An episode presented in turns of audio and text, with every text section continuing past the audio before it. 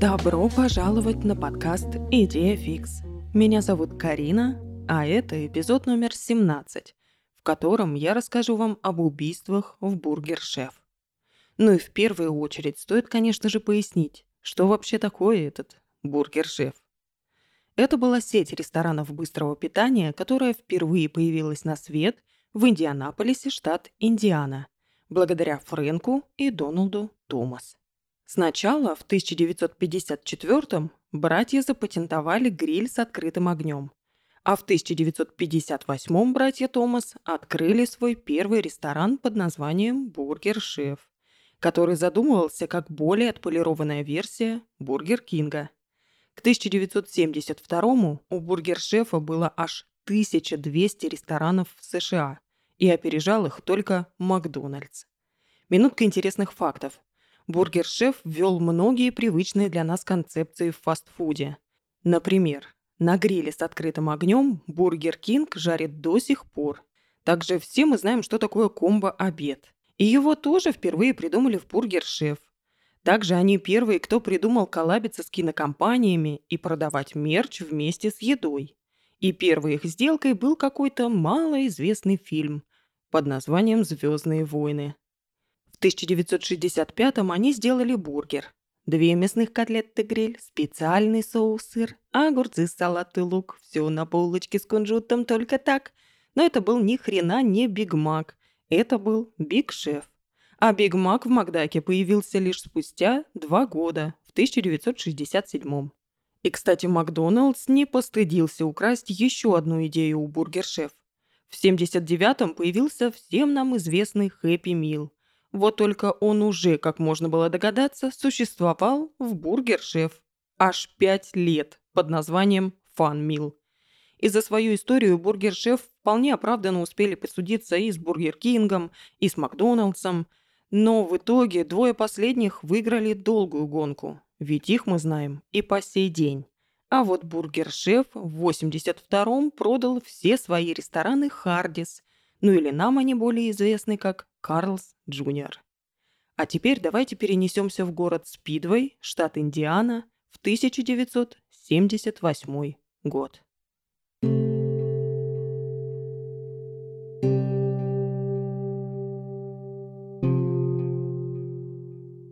Чуть за полночь субботы, 18 ноября, Брайан Кринг ехал домой, и он увидел, что в ресторане «Burger Chef» горит свет. Брайан тоже там работал, просто не в эту смену. Поэтому, увидев, что его друзья еще в ресторане, он решил заехать, поболтать, может, там чем-то помочь. И в этот день на смене были четверо. Джейн Фрид, Руф Эллен Шелтон, Марк Флемонс и Дэниел Дэвис. Заехав на парковку, Брайан увидел, что никаких других машин там нет. Но свет-то в ресторане горит. «Ммм, странно», — подумал Брайан. Стандартный протокол при закрытии смены – это закрыть все двери. Брайан пошел к задней двери. И та, на удивление, оказалась не просто не закрыта на замок, а приоткрыта. «Очень странно», – снова подумал Брайан.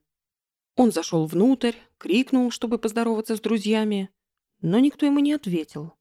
Внутри было тихо, слишком тихо. Брайан начал оглядываться, и он заметил, что на полу лежит ящик для денег от кассы. То есть все указывало на ограбление. Но где же тогда ребята?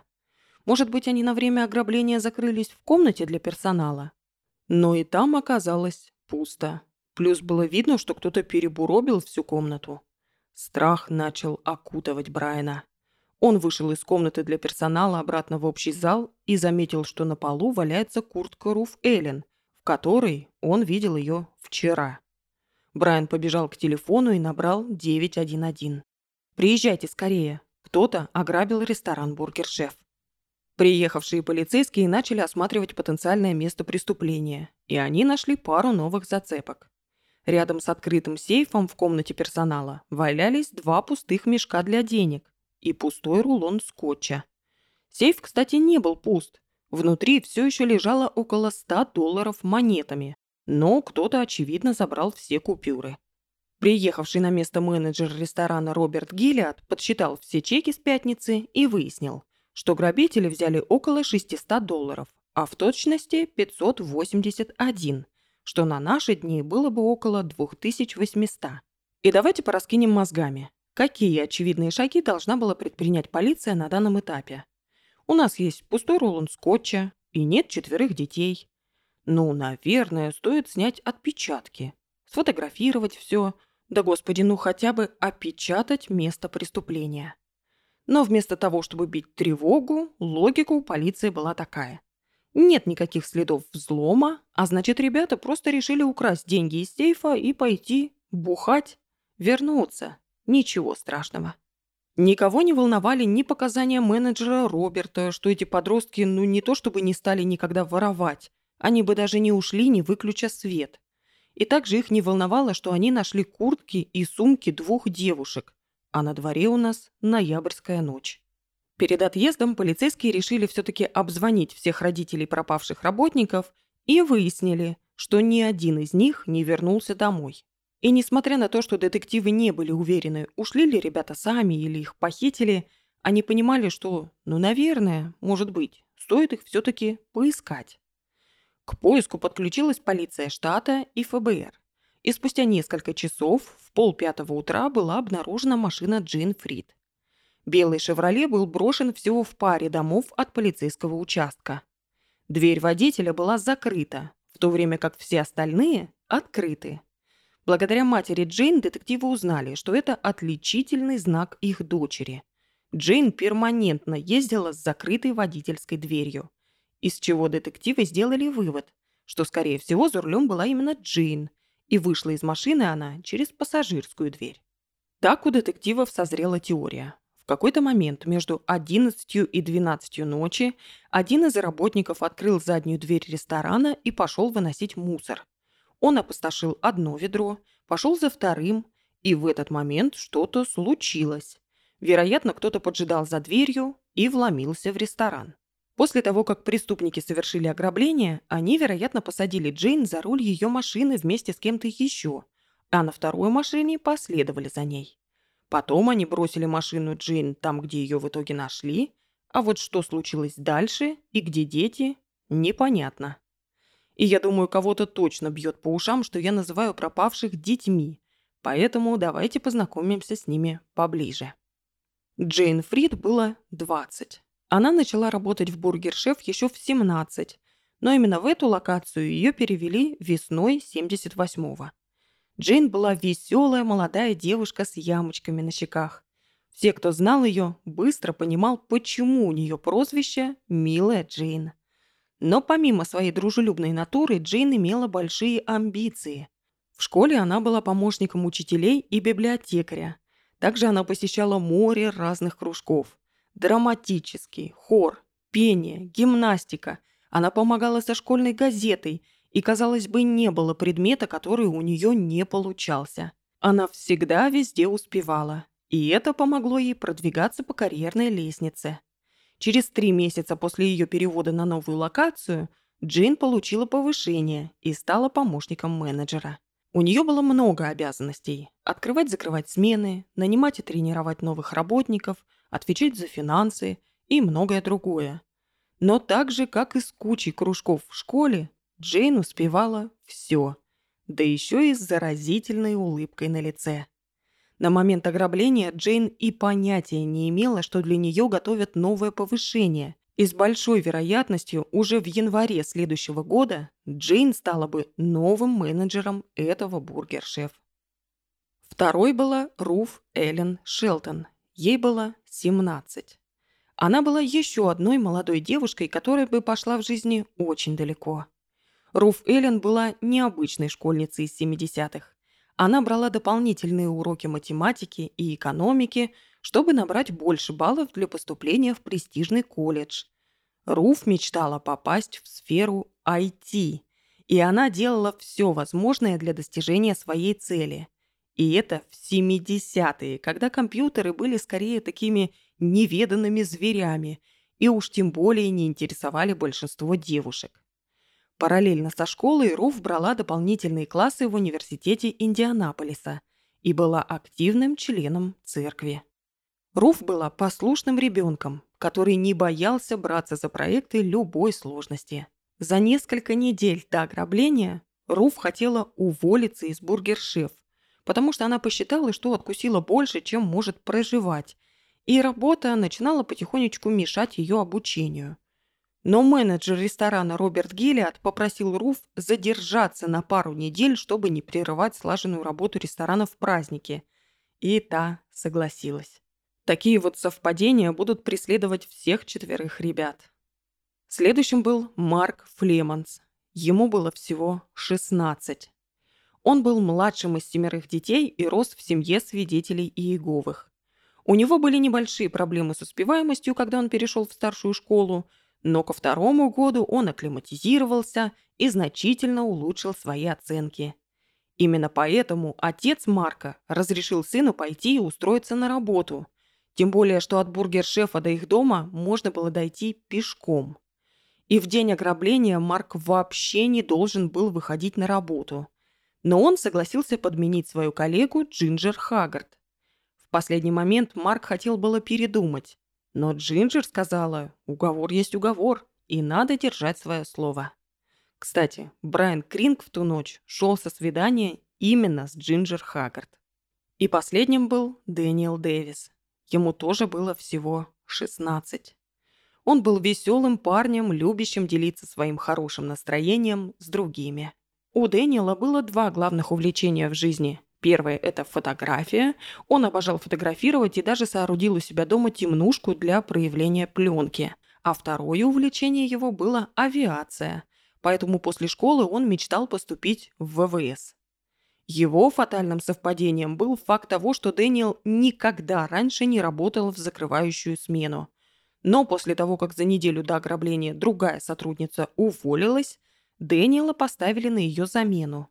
То есть, случись бы все недели ранее, Дэниела бы там не было. Наступило утро 18 ноября, а детей все нет. И как сказал потом один из сотрудников полиции, цитата, «Мы облажались с самого начала». И слово «облажались» не покрывает и сотой части того, как полиция просрала это дело. Утро. Новая смена работников приходит открывать ресторан. А им никто не сказал, что это место преступления, потому что никто всерьез до сих пор не думал, что детей кто-то похитил. В итоге, открывающая смена делает то, за что им платят. Они моют ресторан, выбрасывают мусор и готовятся кормить людей, убивая при этом все имеющиеся доказательства. И я напоминаю, что полицейские не сделали с местом преступления ничего. Они не взяли ни отпечатков пальцев, ни пригласили криминалистов, ни сняли ни одной сраной фотки, просто ничего. И очухались полицейские только к обеду. Попытались они там восстановить все как было, по памяти, но, как можно было догадаться, ничего у них не получилось. К вечеру начали появляться первые репортажи о пропаже четырех работников бургер-шеф. Но они были абсолютно бесполезными. Потому что знаете, что еще произошло 18 ноября 78-го? Культ Джима Джонса подошел к кульминации, и почти тысячи человек выпили кулейт с цианидом в Гаяне. Я думаю, не стоит пояснять, что ротацию занимала сенсация в Джонстауне, а не пропажа детей в каком-то крошечном городке Индианы. И я навалила на вас кучу несправедливостей, но давайте попытаемся разобраться, почему полиция так плохо среагировала. Во-первых, население города Спидвей было около 12 тысяч человек. Поэтому и полицейский участок у них был, ну, соответствующего уровня. При этом на этот участок было большое давление. Дело в том, что за несколько месяцев до ограбления бургершеф произошла целая череда крупных преступлений. 29 июля около трех часов дня в дом Джулии и Фреда Скайферс постучался мужчина и он попросил показать ему посуду, которую Джулия на днях продавала на своей гаражной распродаже. Джулия согласилась и повела мужчину в гараж. Спустя пару минут Фред, муж, слышит выстрел, выбегает и видит, как этот мужик садится в машину и давит по газам, а жена его тем временем лежит в луже собственной крови. В итоге Джулия умерла в больнице, а полицейский участок остался гадать, а, а что это, собственно, вообще было? И все это было похоже на работу наемника, что-то такое профессиональное. Но какой был смысл убивать простую домохозяйку? Причем Джулия была, ну просто Нед Фландерс в юбке. Библиотекарь, которая в свободное время была капитаном девочек-скаутов и ходила в церковь. Но потом выяснилось, что зуб на Джулию мог точить некий Брэд Кимберлин. Кимберлин был боссом дочери Джулии, Сандры, и имел с ней какие-то отношения, которые Джулия активно не одобряла. Плюс Джулия подозревала, что Кимберлин как-то подозрительно посматривает на ее маленькую внучку. В итоге она, то есть Джулия, стала яблоком раздора в отношениях Кимберлина и Сандры. И, очевидно, убийцей Джулии не был сам Кимберлин, ну потому что они бы его просто узнали. Но полиция была почти на 100% уверена, что именно Кимберлин нанял киллера. И вот только полиция готова была раскрыть такое большое и запутанное дело, как началось что-то новенькое. 1 сентября, то есть месяц спустя убийства Джулии, в городе произошло три взрыва. В 9.50 вечера взорвался мусорный бак у торгового центра. В 10 – другой бак у мотеля. И третий взрыв в 10.45 был просто на улице. Никто серьезно не пострадал, но для города в 12 тысяч человек это было, ну, перебор. Весь город жил в страхе. И не зря. Потому что на протяжении следующих дней произошло еще пять взрывов. Последний случился 6 сентября на парковке школы. И за все это время серьезно пострадал только один человек. Ветеран войны во Вьетнаме, которому оторвало ногу взрывом на школьной парковке. И мне это показалось настолько абсурдным, что мужик вернулся с войны целый, и в итоге ему оторвало ногу в, казалось бы, ну, самом безопасном месте на планете. Хотя это, конечно, такой спорный момент, что американские школы – это у нас самое безопасное место на планете. Но в итоге детективы по кусочкам в прямом и переносном смысле собрали все доказательства. И они обнаружили специфический таймер, установленный на всех бомбах, который продавался только в одном магазине в городе. И они, конечно, это так описывают, будто у них там, в принципе, не один магазин, продающий таймеры. В городе на 12 тысяч человек в 70-е. Но так или иначе, пришли детективы в магазин, показали продавцу пару фоток, и тот тыкнул фото Бретта Кимберлина. И к чему, казалось бы, я вообще рассказываю вам совершенно другой кейс. А к тому, чтобы показать, что отдел полиции Спидвей был ну далеко не так плох, как могло показаться в начале. И даже если они знали, что сами не смогут справиться, они не гнушались помощью других отделов и департаментов. Например, для раскрытия серии взрывов они созвали кучу всяких помощников и быстренько все разрулили. И вот вроде они молодцы, работают, все у них получается. Но в городе-то хаос, и население живет в страхе и непонимании. Одна за другим происходит какая-то жесть. И спустя два с половиной месяца после взрывов происходит похищение в бургер-шеф. Полиция была к этому абсолютно не готова. И значит ли это, что я оправдываю их за абсолютно неподобающее отношение к похищению? Да, конечно же, нет, я их не оправдываю. Но я считаю важным показать ситуацию со всех существующих углов. Ну а теперь давайте перейдем к свидетелям ограбления бургер-шеф. Кто что видел и кто что знает. За час до приезда Брайана мимо бургер-шеф проходили двое подростков. 16-летний парень решил встретить свою девушку с работы и проводить ее до дома. Путь их пролегал через ресторан, и они решили зайти за угол, и постоять. Ну или что там делают подростки в 11 вечера за углом ресторана. Где-то между 11.15 и 11.30 к паре подошли два мужика в потрепанной одежде. Один был темноволосый и с бородой, и он постоянно держал перед лицом платок, будто он вытирал нос. А второй был с короткими светлыми волосами и без бороды. Видимо, мужики докопались до пары, типа, что они тут делают, и после того, как подросток объяснил, что да мы тут вообще просто стоим, болтаем, никого не трогаем, Бородатый сказал что-то из разряда, что тут небезопасно стоять детям, тут всякие вандалы ходят. И пара, молодцы, они спорить не стали, и без раздумываний пошли куда подальше от странных мужиков. И важная деталь. что, проходя через парковку, пара увидела, что белый «Шевроле Джейн» все еще был у ресторана. То есть между 11.15 и 11.30 машина Джейн все еще была там. Дальше новости о пропаже четырех подростков начали разлетаться по городу. И все больше людей начали рассказывать, что видели. Мужчина ехал по своим делам. Он остановился на светофоре и увидел бородатого мужчину в небольшой машине. Он запомнил это, потому что все окна в машине были запотевшими, и мужчина подумал про себя, а от чего так сильно могут запотеть окна? Полицейские даже воспользовались гипнозом – и с парой подростков, и с мужчиной на светофоре, ну, чтобы попытаться вытащить больше информации, но ничего у них не вышло. Также соседки с улицы рядом с рестораном утверждали, что видели, как возле их дома пронеслись две машины – седан и фургон. Обе машины были с выключенными фарами. Кто-то сказал, что даже слышал крики, доносящиеся из этих машин, будто там было несколько детей. А кто-то сказал, что видел, как фургон резко остановился.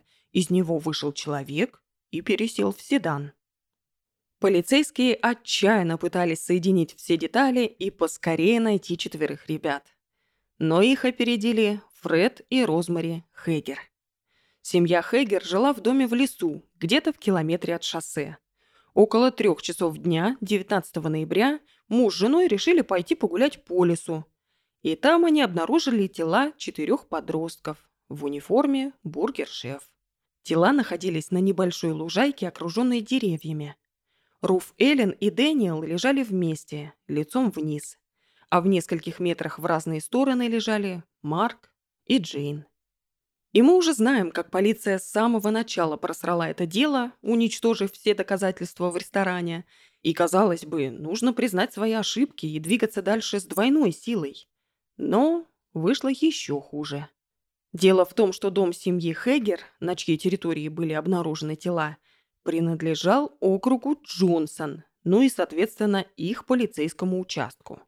С самого начала, как мы знаем, делом занимался участок Спидвей, где и произошло похищение. А вот Фред Хегер позвонил в полицию штата Индианы. И для нормальных людей может показаться, ну классно, Аж три участка будут расследовать убийства невинных детей. Чем больше сил, тем лучше. Но полиция в Штатах, к сожалению, работает немножечко не так. И зачастую каждый просто борется, чтобы именно ему досталось дело. И именно он в конце получил конфетку за его раскрытие. В итоге сначала на место приехала полиция штата. Они все оцепили и начали ковыряться. Следом приезжает зам шерифа округа Джонсон – а его на место просто не пускают, будто он какой-то зевака. Ну и справедливо зам шерифа расстроен, потому что ну, он просто хотел помочь. А потом полиция штата делает заявление, мол, да это он там все не так понял, мы просто хотели обезопасить место преступления. Короче, у всех какие-то недомолвки, недопонимания и в целом терки с самого начала. Таким образом, за дело взялась полиция штата Индианаполис. И казалось бы, ну это явно более надежный вариант из всех трех нам предложенных. Но те тоже обосрались сразу же, не хуже участка Спидвей в ресторане. Из-за того, что сразу возникла неразбериха, чье это дело, на месте преступления было гораздо больше людей, чем положено. Одни еще не успели все оцепить, как другие разъезжали на машинах, уничтожая потенциальные улики.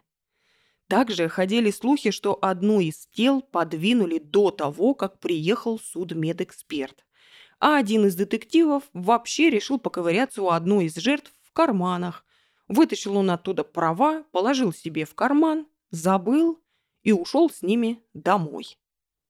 Это вообще что? Детектив вот этот, который права взял, он руководствовался тем, что хотел идентифицировать личности убитых. Но перед тобой четыре ребенка, у которых буквально в прямом смысле на спине написано «бургер-шеф». Но насколько реально нужно было убеждаться в их личностях, что аж нельзя было подождать. Но давайте поговорим о реальных уликах. Единственной уликой были следы шин. Детективы сняли с них отпечаток, и на этом все. Они нашли деньги в кармане Руф Эллен, а у Марка до сих пор были на руке часы. И все это говорит о том, что, ну, вряд ли ограбление было реальной причиной всего этого. С самого начала преступники не особо как-то рубились за деньги, но раз они взяли из сейфа только купюры, но не монеты, они не обыскали подростков, они оставили при них все вещи, машину Джейн они тоже бросили, а не угнали. И также полицейские надеялись на пистолет, который они нашли на рандомной дороге днем ранее. Пистолет этот был свеженький, не заржавевший, а значит, кто-то бросил его, ну, недавно но пули, найденные в теле жертв, не соответствовали калибру найденного пистолета. Поэтому я так вскользь это упоминаю, потому что это не особо важная деталь. А вот следующая важная деталь – это аутопсия. Патологоанатом выяснил, что Руф Эллен и Дэниел были убиты множественными выстрелами в голову, шею и плечи. Джейн умерла от ножевого ранения в сердце. Ее пырнули дважды 13-сантиметровым ножом. Откуда же доктор так точно знал, сколько сантиметров был нож? А дело в том, что ударили Джейн с такой силой, что лезвие ножа обломалось и осталось у Джейн в сердце.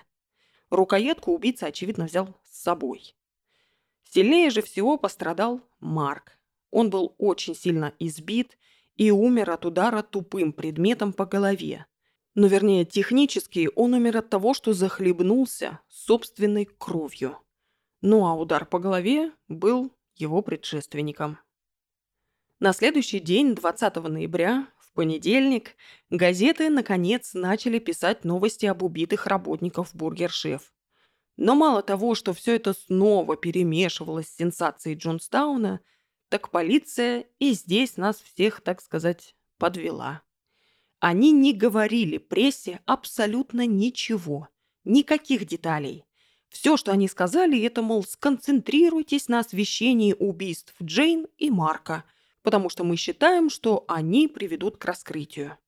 А почему? А как? А зачем? Все это они журналистам не пояснили. Детективы не контактировали не только с прессой, но и с другими сотрудниками полиции и даже с родителями жертв. Рэйчел Шелтон, мать Руф Эллен, сказала, что после того, как детективы узнали от нее все, что хотели, они ей ни разу не позвонили и не сказали о статусе расследования. И я тут, как всегда, хочу понять всех и думаю, что полиция молчала просто потому, что у них ничего не было. Все, что было, это результаты аутопсии, которые они могут использовать как кросс-референс с подозреваемым плане, что только убийца мог знать, сколько у кого было выстрелов, ножевых ранений, и если они сольют это все в прессу, то таким образом они отрежут себе любые шансы вычислить убийцу. Но не обосрись они со всеми местами преступления и уничтожением улик, может, они и не были бы так закрыты. Но чем больше полиция молчала, тем больше их ненавидели все. И пресса, и население. Жители и так не особо были довольны их работой, а когда ко всему подмешивается страх, то недовольство превращается в недоверие и гнев. Все это вылилось в то, что вмешалась местная ассоциация прессы и прижала детективов за то, что те удерживают информацию. И вот здесь все настолько ужасно и несправедливо, а меня все не покидает мысль, что, ну, знаете, слушает меня сейчас какой-нибудь человечек – и ему в корне незнакома концепция общества, в которой пресса может давить на власть, и власть при этом еще и прогибается. Ну да ладно, надавила, значит, ассоциация прессы на полицию, и та прогнулась, и решила выдать скетчи двух мужиков, ну, которых видела парочка в ночь ограбления. Помимо скетчей, они рассказали про найденный пистолет и про то, что на ноже, которым убили Джейн, не было отпечатков пальцев, а значит, вероятно, преступник был в перчатках. Короче, ничего особенного они не сказали. И без какой-либо особой помощи полиции на помощь решила прийти сама сеть «Бургер-шеф». Они предложили награду в 25 тысяч долларов за любую информацию, которая приведет к аресту преступников. Жители Спидвей также пытались помочь, как могли. И они хотели донатить больше денег на вознаграждение – Но бургер-шеф отказался и сказал, что 25 тысяч долларов от нас это достаточно, а вы лучше донатьте семьям на похороны. Следом полиция создала горячую линию, и благодаря вознаграждению от бургер-шефа за 24 часа им поступило более сотни звонков. Но за несколько недель так и не удалось найти достойных зацепок, и полицейские решили сделать из скетчей двух подозреваемых полноценные 3D-бюсты. Племянник одного из детективов вызвался помочь, и благодаря ему были изготовлены два бюста. По словам парочки, которая говорила с подозреваемыми, бюсты вот эти вот были похожи на 95 или 100%. И, конечно же, в описании подкаста вы, как всегда, найдете дополнительные материалы, куда я включила фото как скетчей, так и этих бюстов. И по мнению, моему мнению, на скетчах полиции все-таки надо было остановиться, потому что рисунки, ну, сделаны, ну, достойно они сделаны, и по ним явно можно кого-то узнать. Но по поводу бюстов. Я, если честно, не уверена, что они на 95% похожи на людей в принципе. Не то чтобы на конкретных людей, и не то чтобы на скетчи, с которых их делали. Бородатый выглядит, по моему мнению, бородатый выглядит как Иисус, который требует запилить ему дверь, а второй мужик выглядит как типичный ёбнутый сосед, с которым вы не здороваетесь, и вот все это еще в жанре примитивизма. Как бы за старание племяннику я ставлю 10 из 10. Но вот результат Идите, посмотрите, оцените. 25 ноября полиция еще раз отправилась на место, где были найдены жертвы. И вместе с 20 волонтерами они прочесали весь лес с металлодетекторами. Но кроме мусора они ничего не нашли. У детективов не было ничего, кроме догадок. Ну, то есть понятно, что это было ограбление, которое, как говорится, пошло не по плану. Но почему настолько не по плану? Обычно в таких ситуациях грабители просто убивают свидетелей на месте. Они похищают их и не везут в лес. Плюс мне не дает покоя, что это в целом не совсем ограбление, когда грабители гнушаются брать монеты из сейфа, деньги из карманов. Это преступление изначально для меня не входит в полноценное понятие ни ограбления, ни то, что оно пошло не по плану. И единственной переменной в уравнении всего этого дела был Марк Флеманс. Во-первых, как мы уже знаем, его не должно было быть на смене, и вместо него должна была быть Джинджер Хаггард. Имеет ли это какое-то значение? Например, может быть, Марк узнал нападавших, и после этого всех пришлось убить? Или, может быть, грабители рассчитывали, что в ресторане будут три девушки и один парень, и факт того, что теперь против них было два парня, может быть, это что-то изменило? Но на этом странные совпадения с Марком не заканчиваются. Мы уже знаем из вскрытия, что Марк умер от того, что захлебнулся собственной кровью. Но мы не знаем точно, почему. Лучшая теория детективов на этот счет заключалась в том, что ночью четверых ребят привезли в лес, приказали всем лечь лицом вниз и начали стрелять. В этот момент Марк и Джейн побежали в разные стороны, но Джейн поймали и зарезали, а вот Марка, возможно, потеряли из виду. И, возможно, в панике и в темноте Марк побежал и влетел в дерево, и от чего он потерял сознание. И потерял он сознание в позиции, от которой кровь прилила к легким, и от этого он задохнулся. И, судя по результатам вскрытия, Марк умер лишь спустя 20-25 минут после того, как врезался в дерево. И по версии детективов, убийцы подумали, что Марк убежал, и поэтому они сами резко сорвались и дали по газам. То есть преступники думали, что один из ребят остался жив. Лично я не совсем понимаю эту теорию, потому что Марк лежал в нескольких метрах от остальных. Не километрах же. Но на данный момент эта теория имела наибольший смысл для детективов. Также полиция сделала вывод, что преступники были знакомы с местностью – и, скорее всего, привезли подростков именно в это место не просто так. Вокруг было куча лесов, но почему-то убийцы привезли детей именно в этот, аж в 40 минутах от бургер-шефа. Тем временем звонки на горячую линию не прекращались. И на этот момент у детективов было более 600 наводок, с которыми предстояло разобраться. В надежде помочь полиции, газета «Индианаполис Стар» разработала новую систему сбора информации по делу. Желающим предлагалось послать в редакцию письмо со своими показаниями, написав сверху и снизу листа рандомный шестизначный номер. Потом нижний номер оторвать и оставить себе, ну, чтобы таким образом при положительном результате газета смогла верно найти человека и дать ему вознаграждение. И я ни разу не встречала подобной системы. И мне показалось интересным, что газета одновременно хотела облегчить жизнь полиции, но при этом усложнить взятие показаний у потенциальных свидетелей. Как-то это странно. Но так или иначе показания все равно поперли. Конечно, большинство показаний было абсолютно бесполезными. И разнились они от советов из разряда «Я экстрасенс», «Мне приснилось то-то и то-то», до того, что я видел гладковыбритого мужика на дороге рядом с лесом, где нашли жертв. Ну, блин, и чё, что ты видел гладковыбритого мужика на дороге? Но были и более примечательные. Например, работник заправки рассказал, что двое мужиков, подозрительно похожих на фоторобота из газет, пытались его обсчитать утром 18 ноября. Якобы, двое приехали на заправку на черном «Шевроле», Заправились они на 12 долларов и попытались рассчитаться с кассиром двумя купюрами – 5 и 2. То есть дали они 7 вместо 12 и, видимо, рассчитывали, что кассир просто не заметит. Но работник заметил. Он указал на ошибку, и тогда двое сходили до машины, принесли ему еще 5 долларов и уехали, при этом громко матерясь на работника.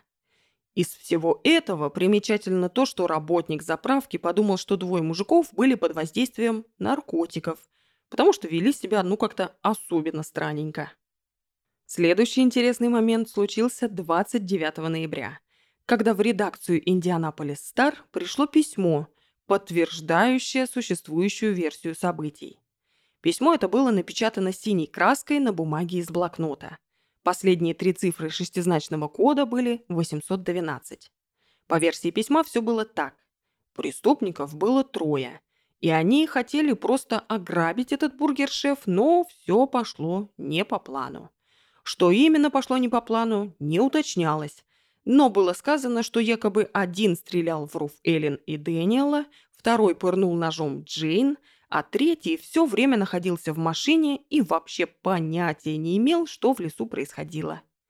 Информатор этот поторопился уточнить, что он точно не третий человек. Но, мол, я знаю, что если вы пообещаете ему иммунитет, то он вам обязательно все расскажет. И вот этому третьему не нужны были деньги, только иммунитет. А вот я, информатор, хотел бы забрать вознаграждение. До того, как полиция успела организовать пресс-конференцию и публично призвать автора письма 812 выйти с ними на контакт, в редакцию «Индианаполис Стар» пришел мужчина. Он очень нервничал и продолжал повторять, что он находится в опасности. Журналисты убедили его, что если тот предоставит свои контактные данные полиции, то его анонимность обязательно сохранят.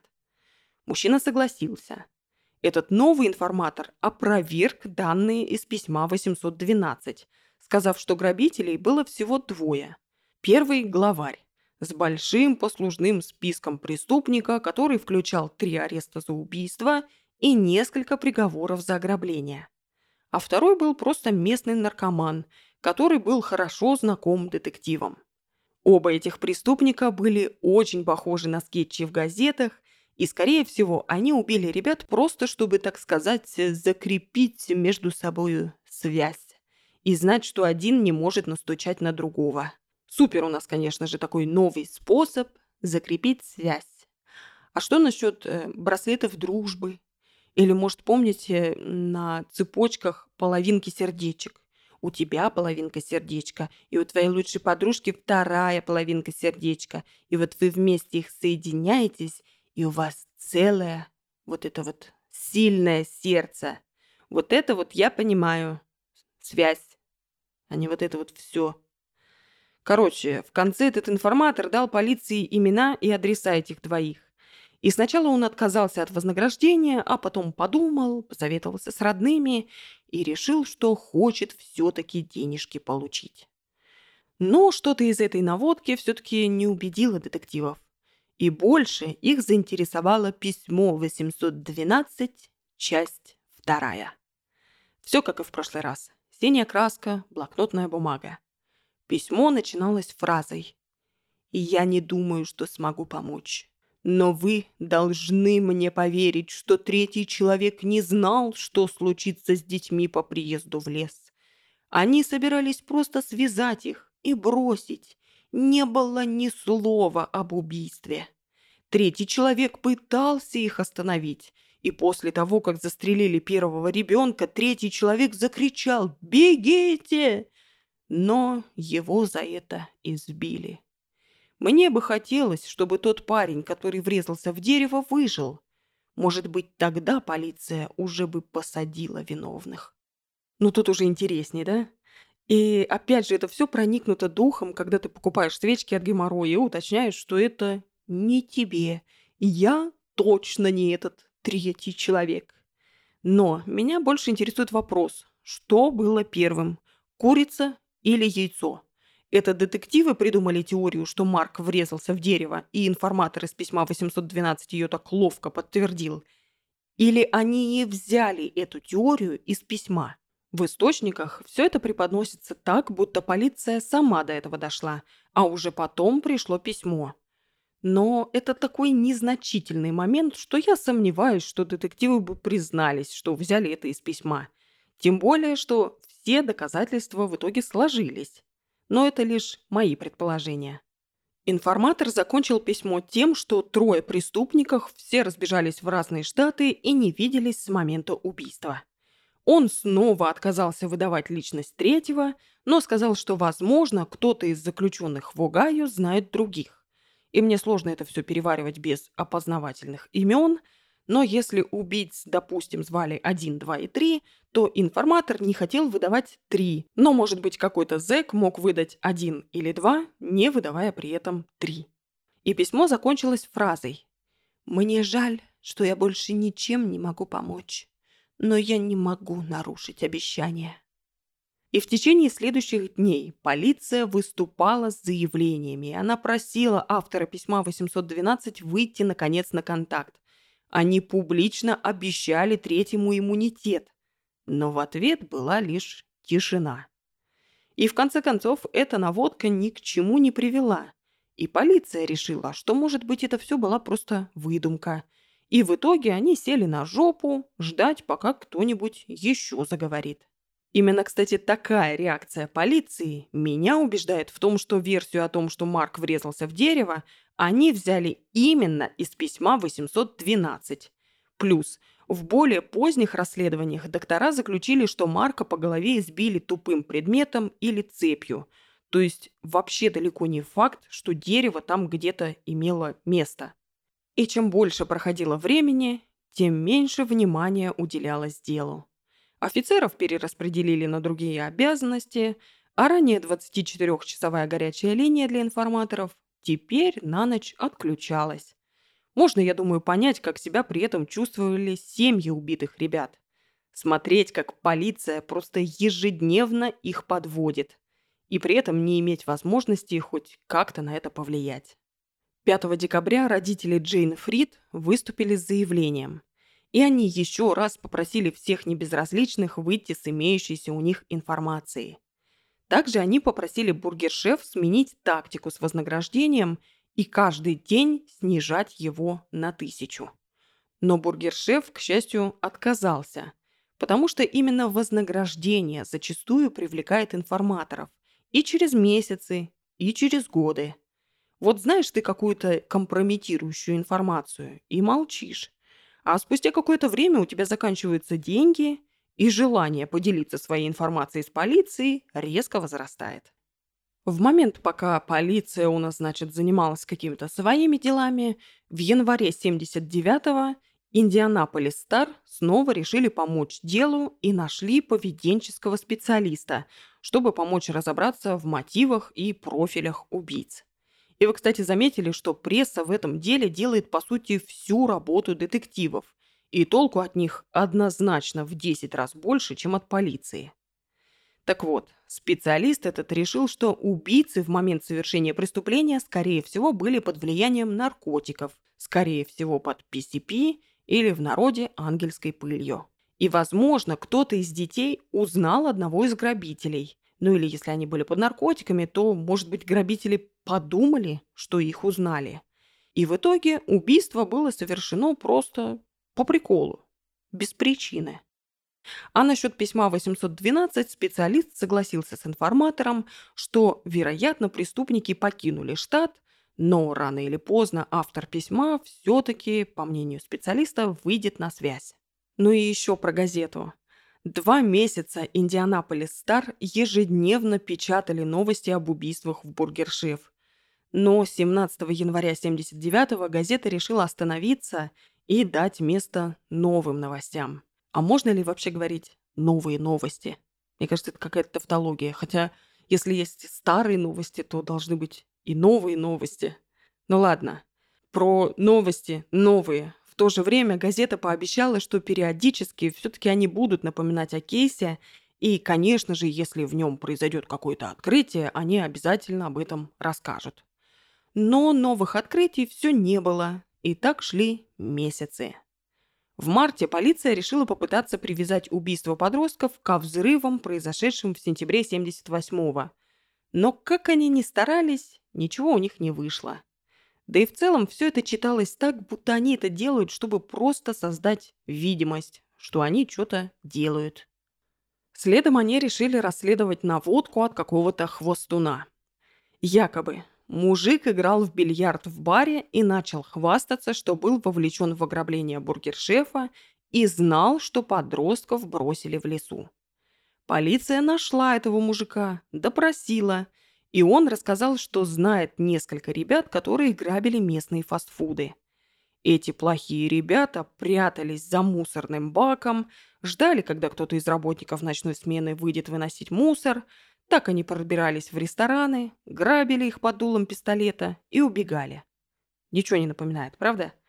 Подозреваемый также рассказал, что 17 ноября они планировали ограбить другой бургершеф. Но эти плохие парни – они планировали ограбить другой бургер-шеф в городе Гринвуд. Там они планировали связать работников и сбежать. Но этого ограбления не состоялось, потому что они увидели полицейскую машину рядом с рестораном. Поэтому преступники передумали, свернули операцию, поехали набухались. А потом они решили все-таки исполнить свой план, но уже в бургер-шефе в Спидвей. Расстояние, кстати, между Гринвуд и Спидвей всего 30 километров. И в целом все детали и временные промежутки сходились с реальным преступлением. Поэтому детективы поехали искать вот этих вот плохих ребят. Нашли они одного, и тот был просто копия бородатого подозреваемого. Нашли другого, и тот был копия гладко выбритого. Странное совпадение, да? И оба этих мужика категорически отрицали свою причастность к убийствам. Но в то же время у них не было алиби. И детективы думали, ну все, мы нашли убийц. Но прокурор не дал разрешения на арест, потому что не было достаточно доказательств, и никакой суд, ну и просто бы не вынес в итоге обвинительный приговор. Цитата. «Я не исключил их из списка подозреваемых, но я посчитал, что у нас недостаточно доказательств. Когда ты обвиняешь кого-то, ты должен быть уверен, что человек действительно совершил это преступление. И да, я не спорю, конечно. Бравое дело обвинять только тех, в ком ты уверен.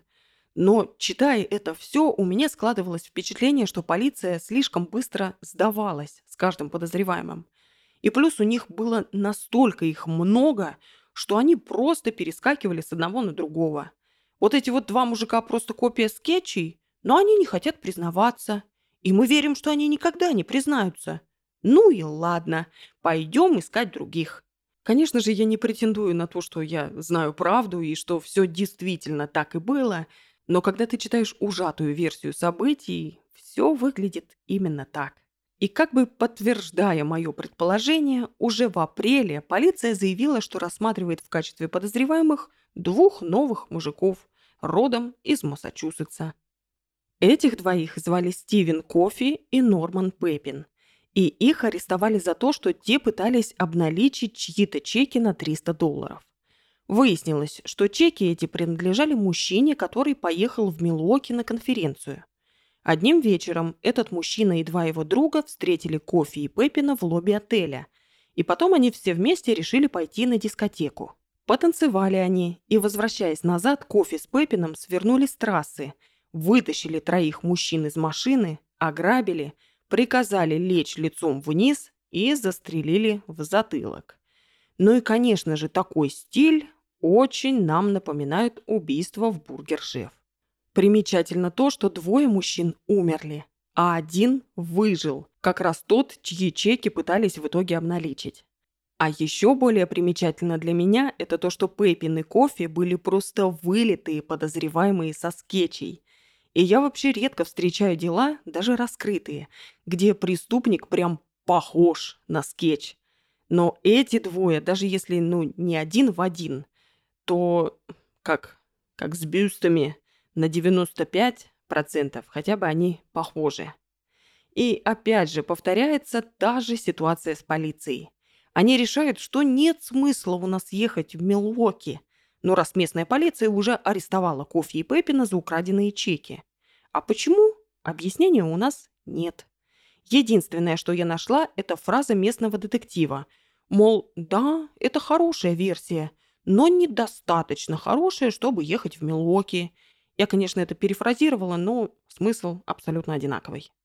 В итоге, 1 мая полиция выступила с заявлением, что Кофи и Пеппин официально исключены из списка подозреваемых.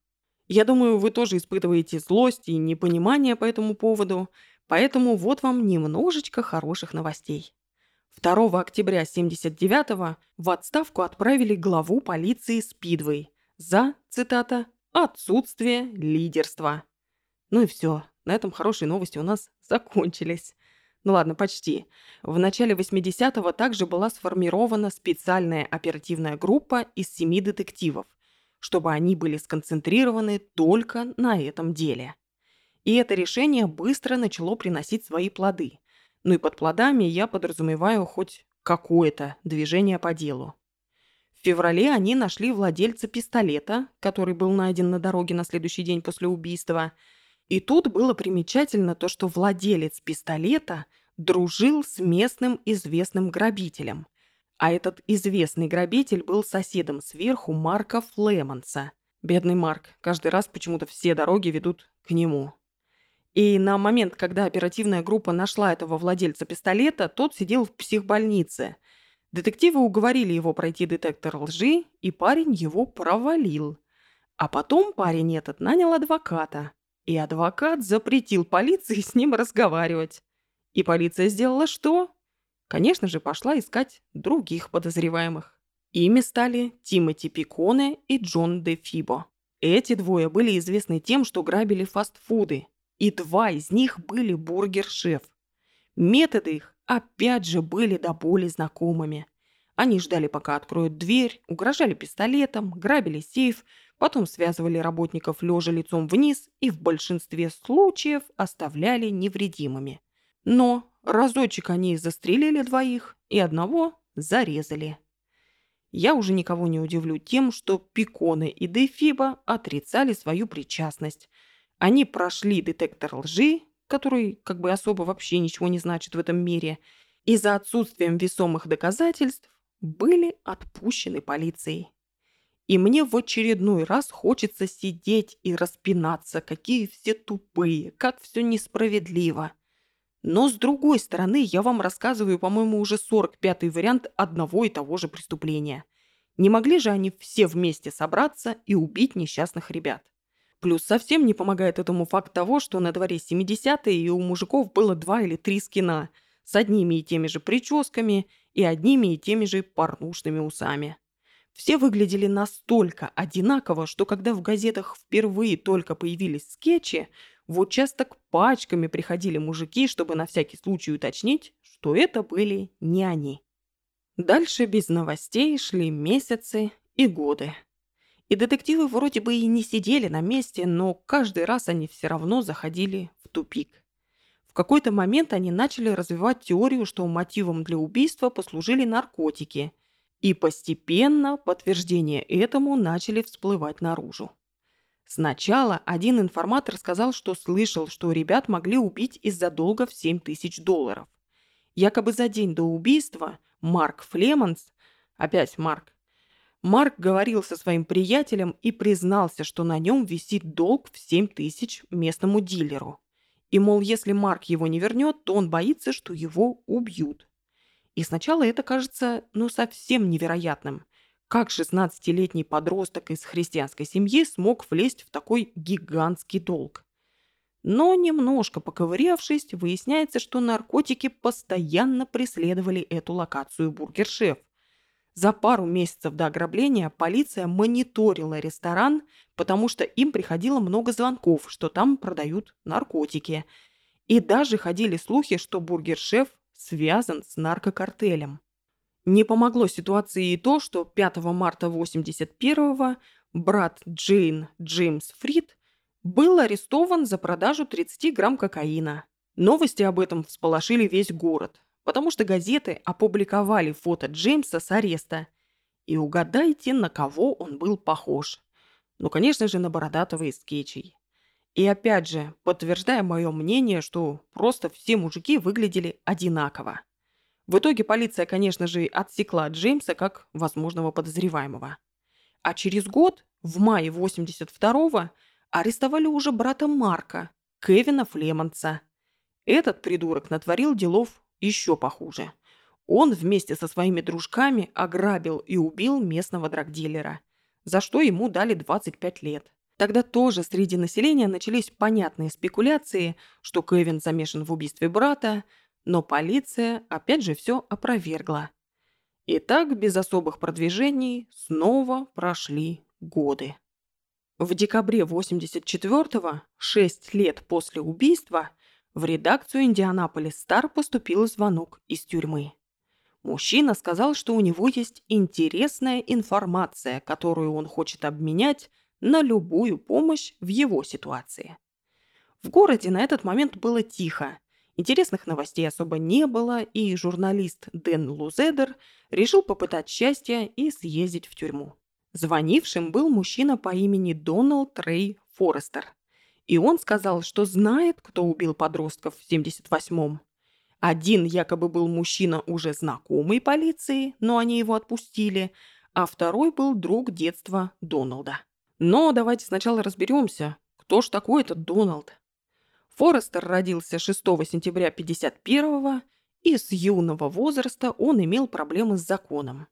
Впервые его арестовали в 18 за пьяный дебош спустя пару месяцев за опасное вождение, а потом за нападение и избиение с намерением удовлетворить сексуальные желания.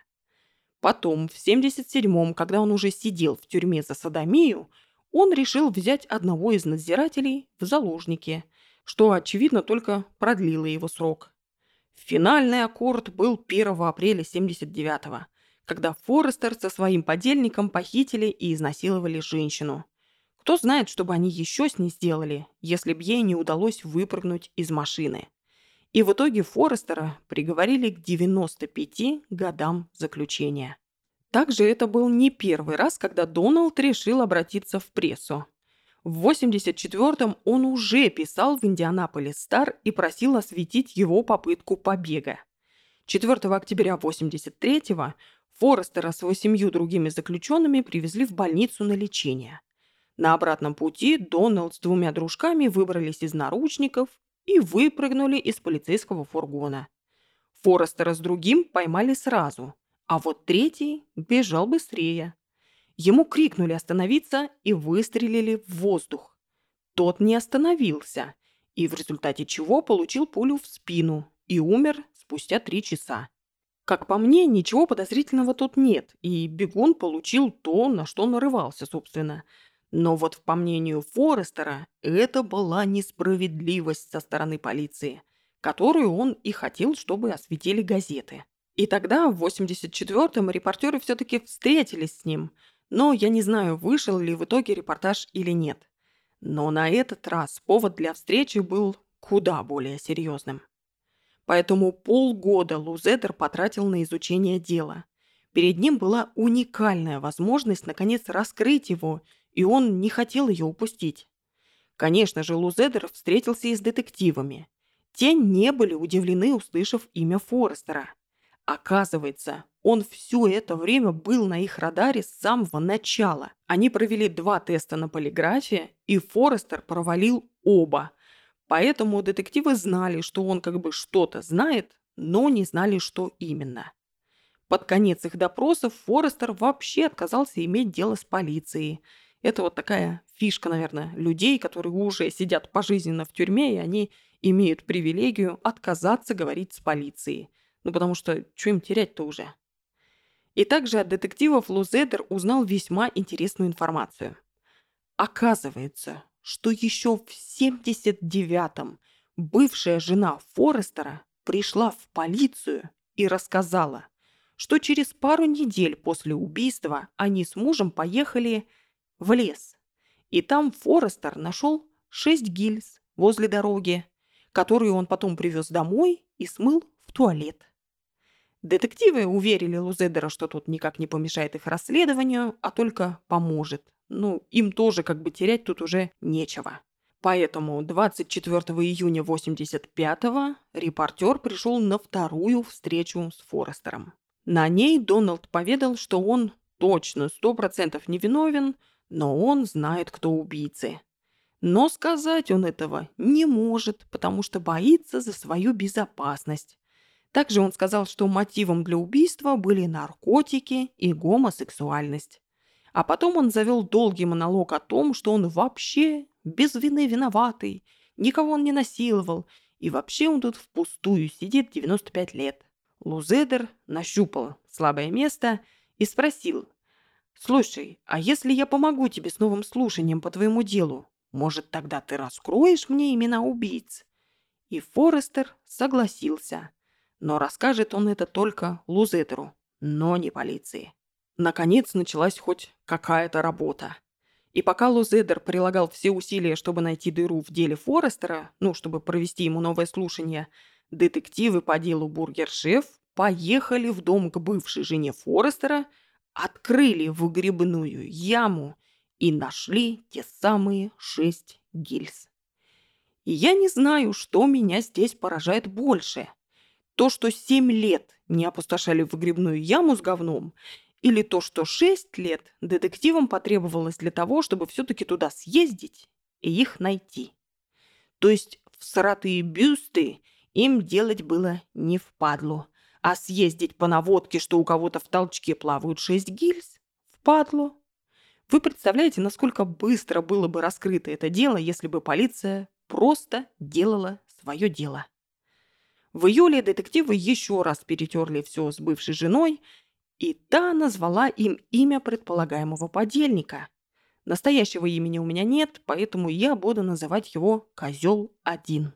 Лузетер поехал на очередную встречу с Форестером, но на этот раз тот говорить почему-то отказался. От отчаяния репортер давай его запугивать, что полиция тебя подозревает, они нашли гильзы у тебя дома, а еще тебя Сдали. Форестер такой, в смысле меня сдали? Я же ничего не делал. И Лузедер называет имя козел один. И Форестер побледнел. Ну все, мне конец. Как только они арестуют козла один и второго козла, те поймут, что это я их сдал. Дональд поведал историю, что спустя пару недель после убийства козел один был под таблетками – и под воздействием признался ему в убийствах. Под давлением Лузедера Форестер наконец согласился сотрудничать и с полицией, но, естественно, как всегда, не за просто так. Детективы раздобыли ему сделку с частичным иммунитетом за сотрудничество в раскрытии убийств бургершефа.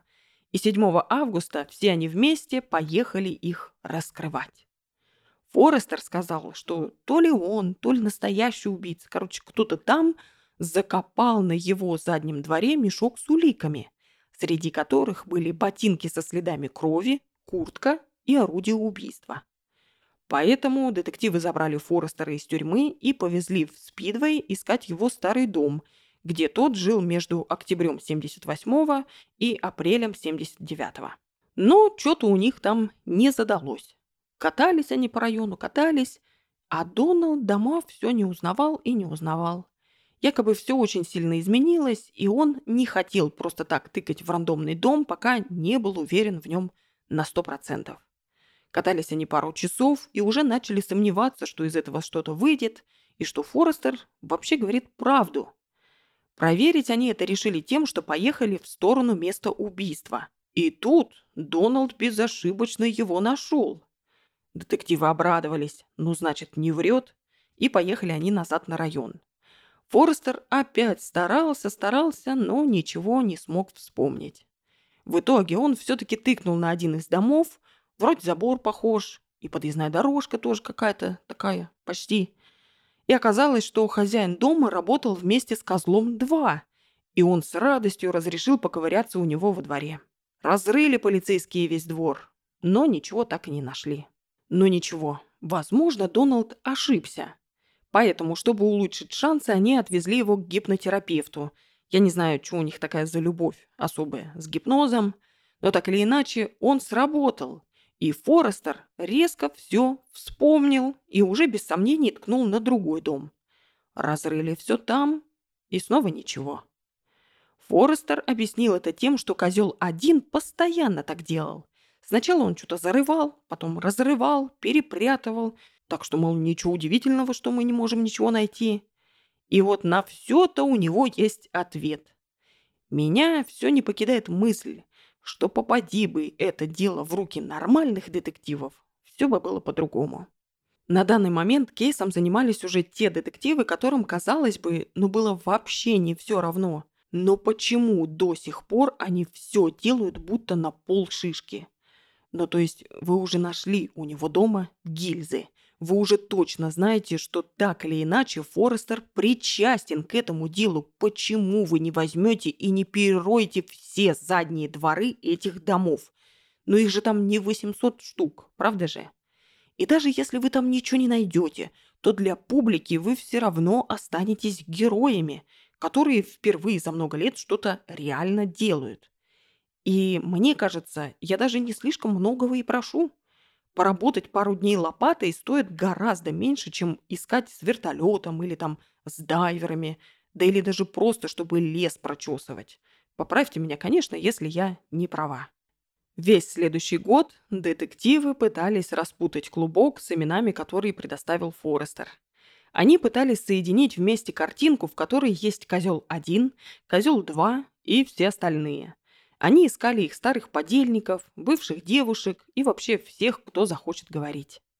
Форестер же в этот год перебрасывался из одной тюрьмы в другую, ну потому что он боялся, что его убьют за то, что он крыса.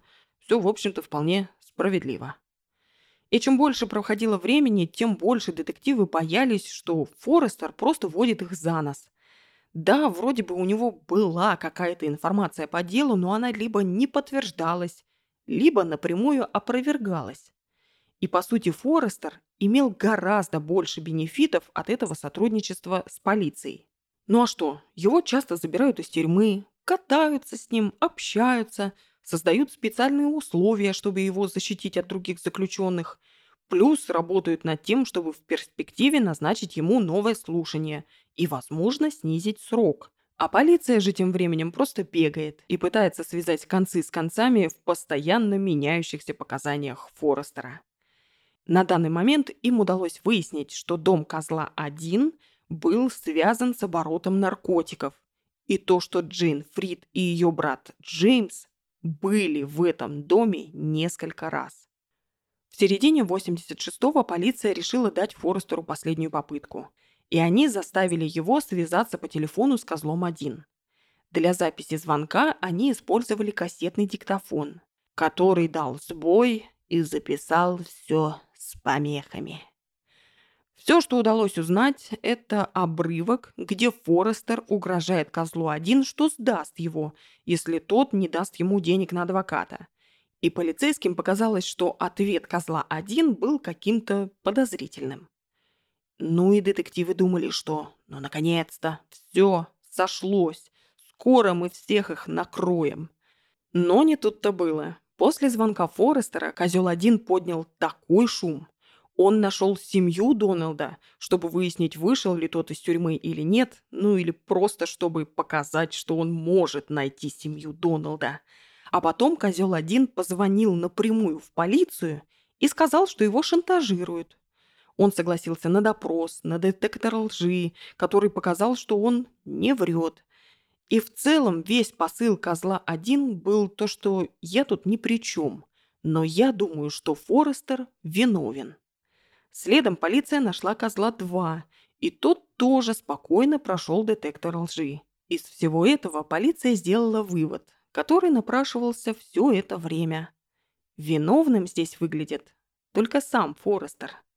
22 октября после всех проведенных тестов Детективы злые пришли к Форестеру и сказали, что что-то у тебя не сходится история, друг. Тут Дональд признался, что действительно он рассказал им не всю правду. А правда заключалась в том, что за три дня до убийства состоялась встреча преступников, на которой присутствовал Форестер. Встреча была по поводу того, что Джин Фрид задолжала денег дилеру, и они собирались заставить ее заплатить. 17 ноября 78-го преступники приехали в Burger Chef, это был козел один и уже какой-то новый фигурант. Так вот эти мужики докопались до Джейн, и ей на помощь пришел Марк Флемонс. У них завязалась драка, в которой Марк упал и ударился головой о бампер машины. А после этого преступники решили устранить свидетелей, ну и дальше как бы мы знаем уже, что было. Послушали детективы все это, пошли проверять и выяснили, что все это снова вранье. Новый мужик, которого в этот раз назвал Форестер, не мог никого убить, потому что 17 ноября он был в тюрьме. Детективы вернулись к Форестеру еще злее, чем в предыдущий раз, и напрямую заявили, что мы думаем, что это ты один из убийц. Несколько дней Форестер думал над своим поведением. И 10 ноября надумал. В этот раз он выдал гораздо больше деталей, чем раньше. Он в точности описал позиции, в которых были найдены тела, и у кого и где были ранения. В этот раз он назвал именно трех подельников и сказал, что пистолет они выбросили в реку. Ну и самое главное. Форестер признался, что именно он застрелил Руф Эллен и Дэниела. Ну и как бы на этом все. Форестер признал вину. Спустя восемь лет нашли убийцу. Бада-бим-бада-бум. Всем пока. Но как бы не так. Неделю спустя Форестер отозвал свое признание. Якобы это все ему навязали детективы. И если б я в итоге не признался, они б меня отправили в самую худшую тюрьму – и меня там убили, а потом бы мать мою нашли бы убили, а потом собаку мою нашли убили. И вообще, все детали преступления я взял из газет, а имена я из жопы достал, и их я тоже всех отзываю, потому что, цитата, «не могу отправить невинных людей за решетку». Короче, полиция говно, а я не виноват. Детективы же, естественно, категорически отрицали свое давление на Форестера – и никогда не требовали от него признания. И несмотря на то, что главный подозреваемый отозвал свое признание, детективы все-таки решили, наконец, пойти к прокурору и начать суд над Форестером.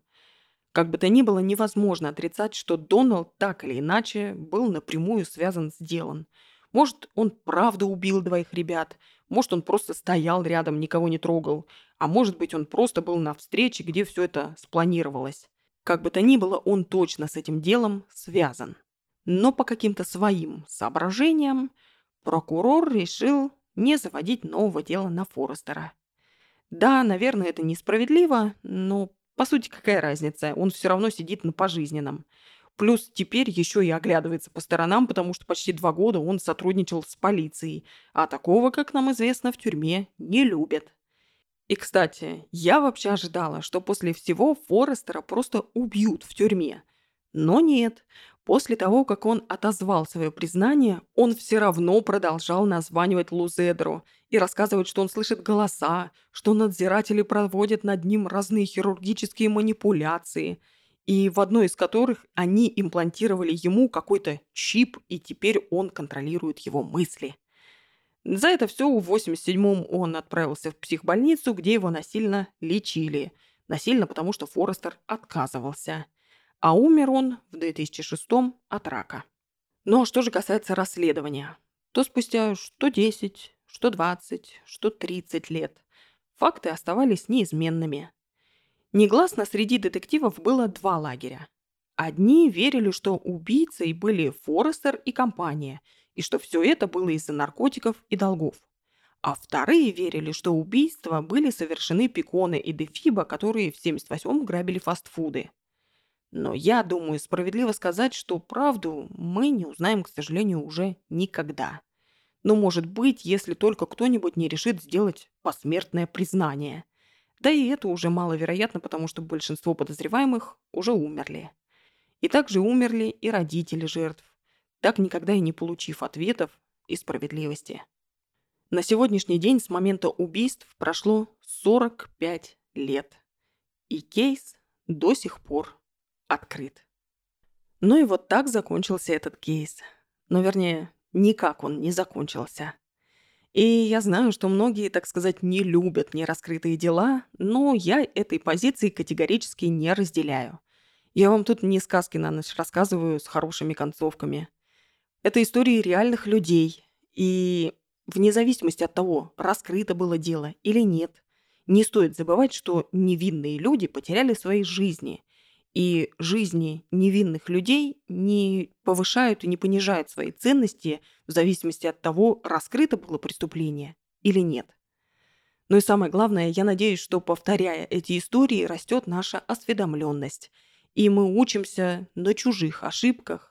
Мы учимся, как делать не стоит. Мы понимаем, как много на самом деле в этом мире уебанов, готовых навредить другим просто потому, что им так захотелось. И мы видим косяки работы полиции, и в случае чего, может быть, будем знать, на что обращать внимание. Но я думаю, что до этого момента дослушали только уже мои самые преданные слушатели, поэтому я хочу вас попросить, если вы хотите поддержать этот подкаст, не надо мне донатить. Сходите просто и поставьте мне оценку в Apple подкасте, ну или там, где вы слушаете, но лучше в Apple подкасте потому что это лучший способ поддержать идею фикс и меня. Ну а на этом все. Будьте внимательны, ведите себя хорошо и встретимся мы с вами в следующем выпуске. Пока!